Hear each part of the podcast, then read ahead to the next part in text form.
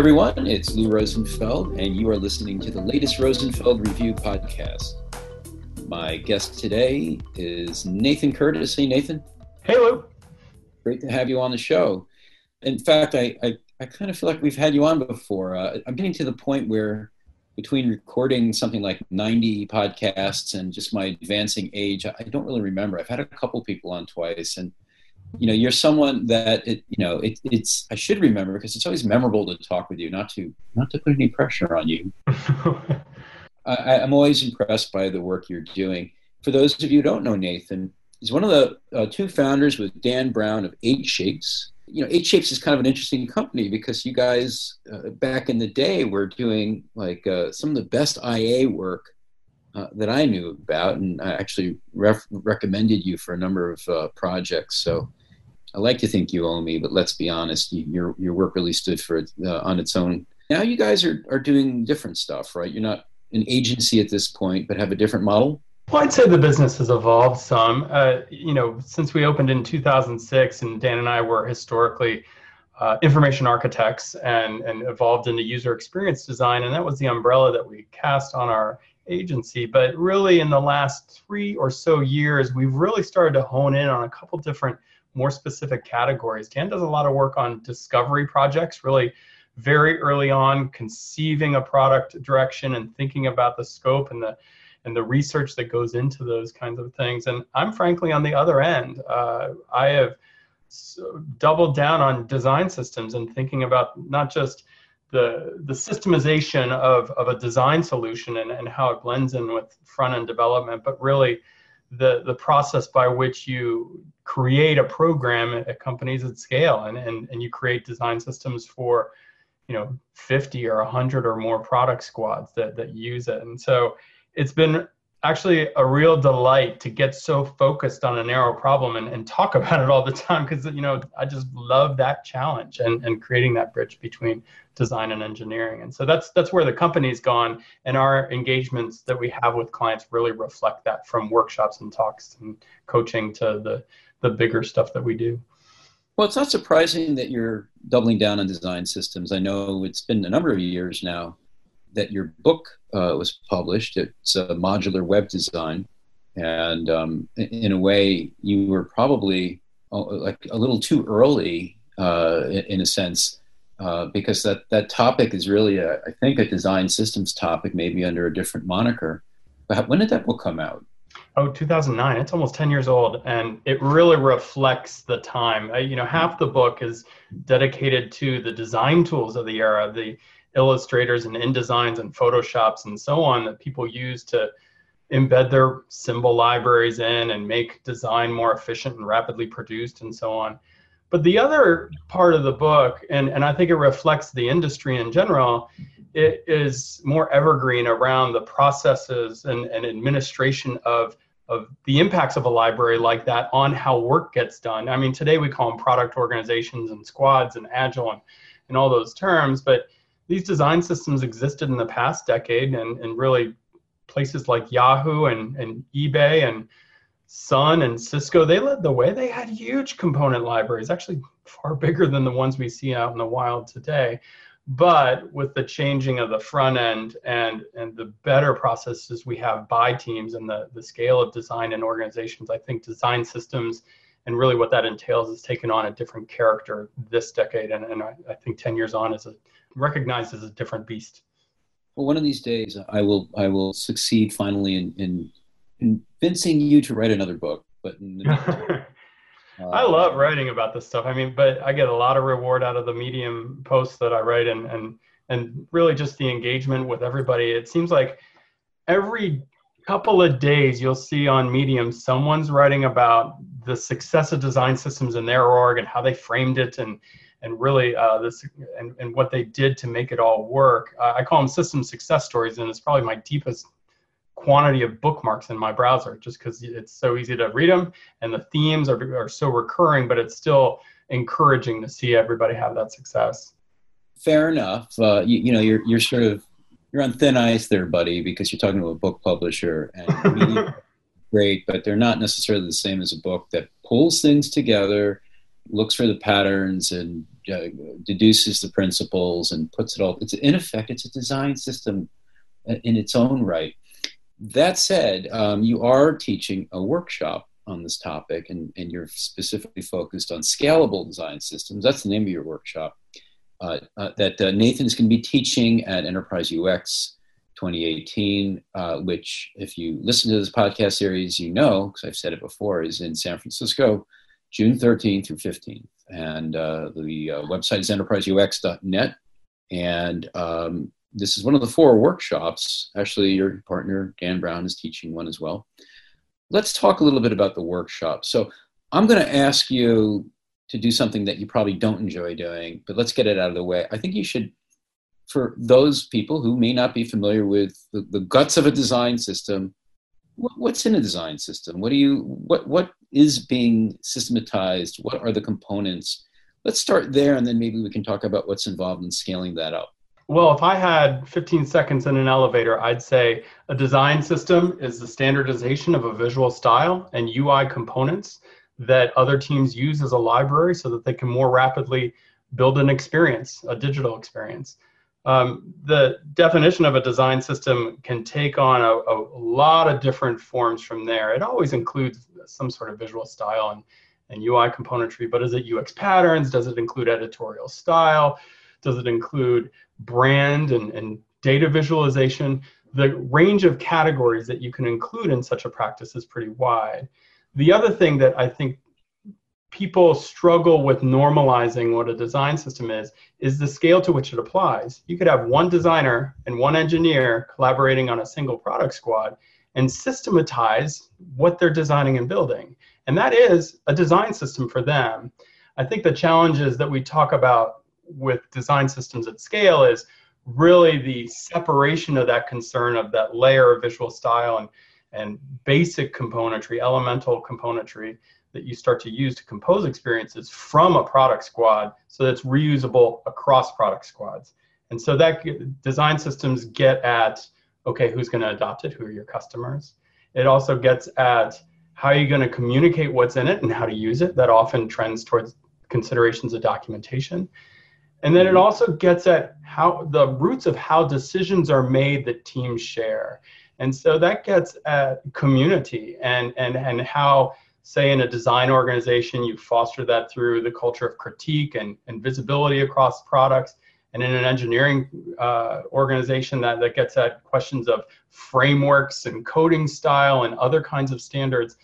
And design systems really starts to bleed across those borders, but becomes part of the operations of, of an organization and the infrastructure of how they get stuff done across teams. Uh, backing up just a little bit to where you're talking about uh, uh, what a uh, what a uh, squad uh, would you say product squad? Is that the term? Yeah a squad a team wh- however you want to refer to that. It sounds like scalable design systems which you're, you're covering in your workshop is really about design systems of design systems.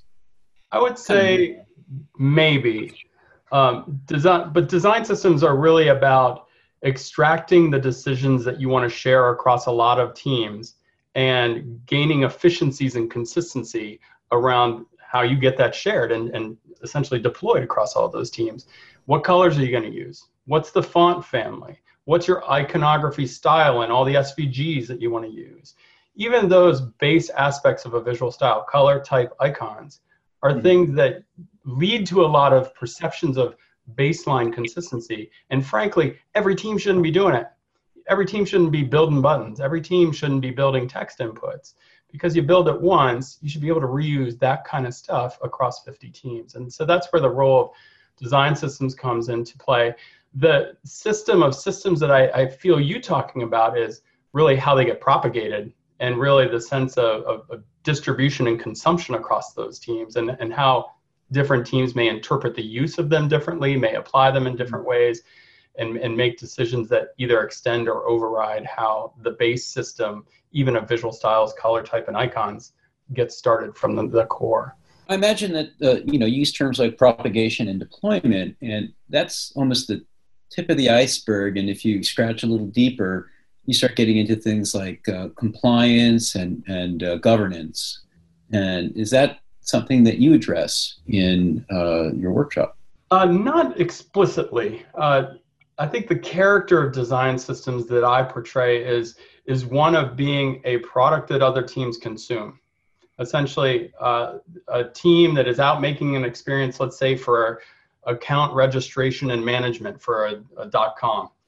Uh, they're going to consume this design system and use it to make their own work that then the end customers uh, use. And so I tend to characterize systems more successfully as one as a bunch of stuff that's going to equip you as a team to be successful.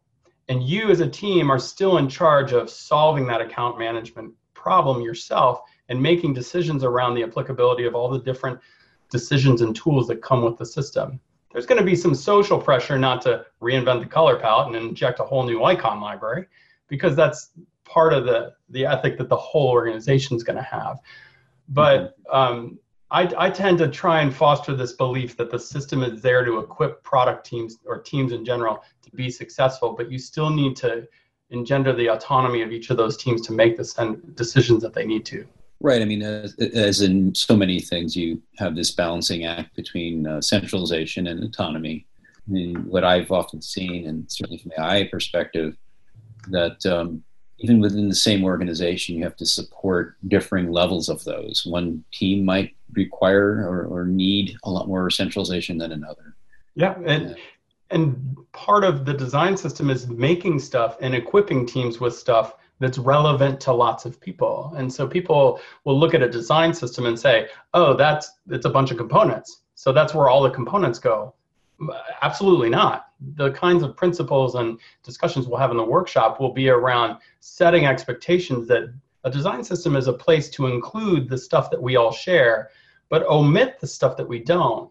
Um, I use the calendar picker as a really good example. There are basics around a calendar picker that lots of teams could use, but even at Marriott, the needs of a calendar picker on the page that you start a search versus the page that you edit a search versus a page that you're really editing a reservation that's already made are different. And so you don't want to necessarily embed all the requirements of all the calendar pickers into one place because it's unstable and, and it's really not equipped to handle that kind of change and, and depth and diversity.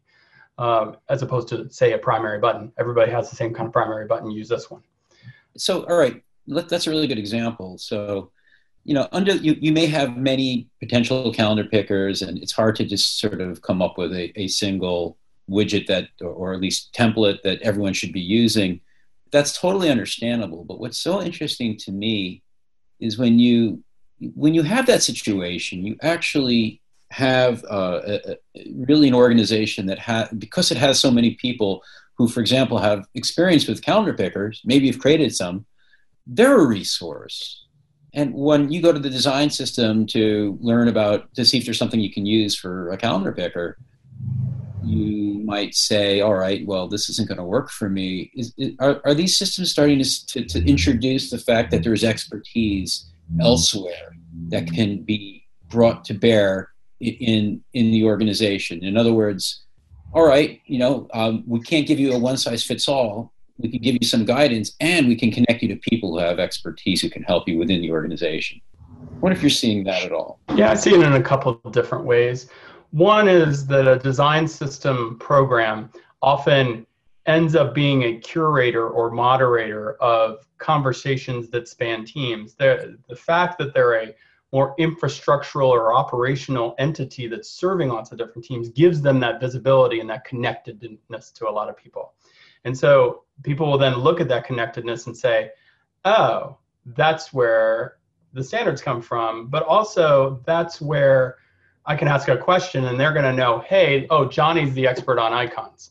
Or, you know, it's really Mary who's the motion expert. And and you start to elevate these these sort of topically relevant experts in your org, and they become this hub of conversation around iconography or motion. We at one company have a, a, essentially a group of segment owners, and iconography and motion are examples of segments or sort of topical categories that you can think about that are underserved by the core of the system but are still relevant to be spread around a lot of people. And that segment group meets every other week and talks about all the different challenges they're having using the system as their own infrastructure to project that message. The other place that it comes into play beyond this sort of segment concept is uh, a community of contribution. You have people that make the system, and then other people that use the system. And sometimes the mindset of the people that use the system transforms into pe- people that want to contribute back to the system. And so that becomes an interesting conversation because team six making the sixth date picker suddenly says, I have a date picker. I see there's not a date picker. I want to contribute it. So you have to go through a process of understanding are they capable to? Are they talented enough? But by and far, the most important questions are is this relevant to everybody? And do you have the time to actually do the contribution? The relevance question is a difficult initial question because they don't necessarily have an appreciation for what everybody else needs. And so that might mean that it's not relevant. But the time or the capacity question is really the root of contributions. I've been burned too too often by people that say, we need a layout grid or we need a calendar picker or we need a card and then they say they're going to contribute it and then three months later they're still just so consumed by their own product team's responsibilities that they have no time to give you the contribution so you have to be really delicate to, to curate those contributions from the people that have relevant stuff and have the time to make it happen.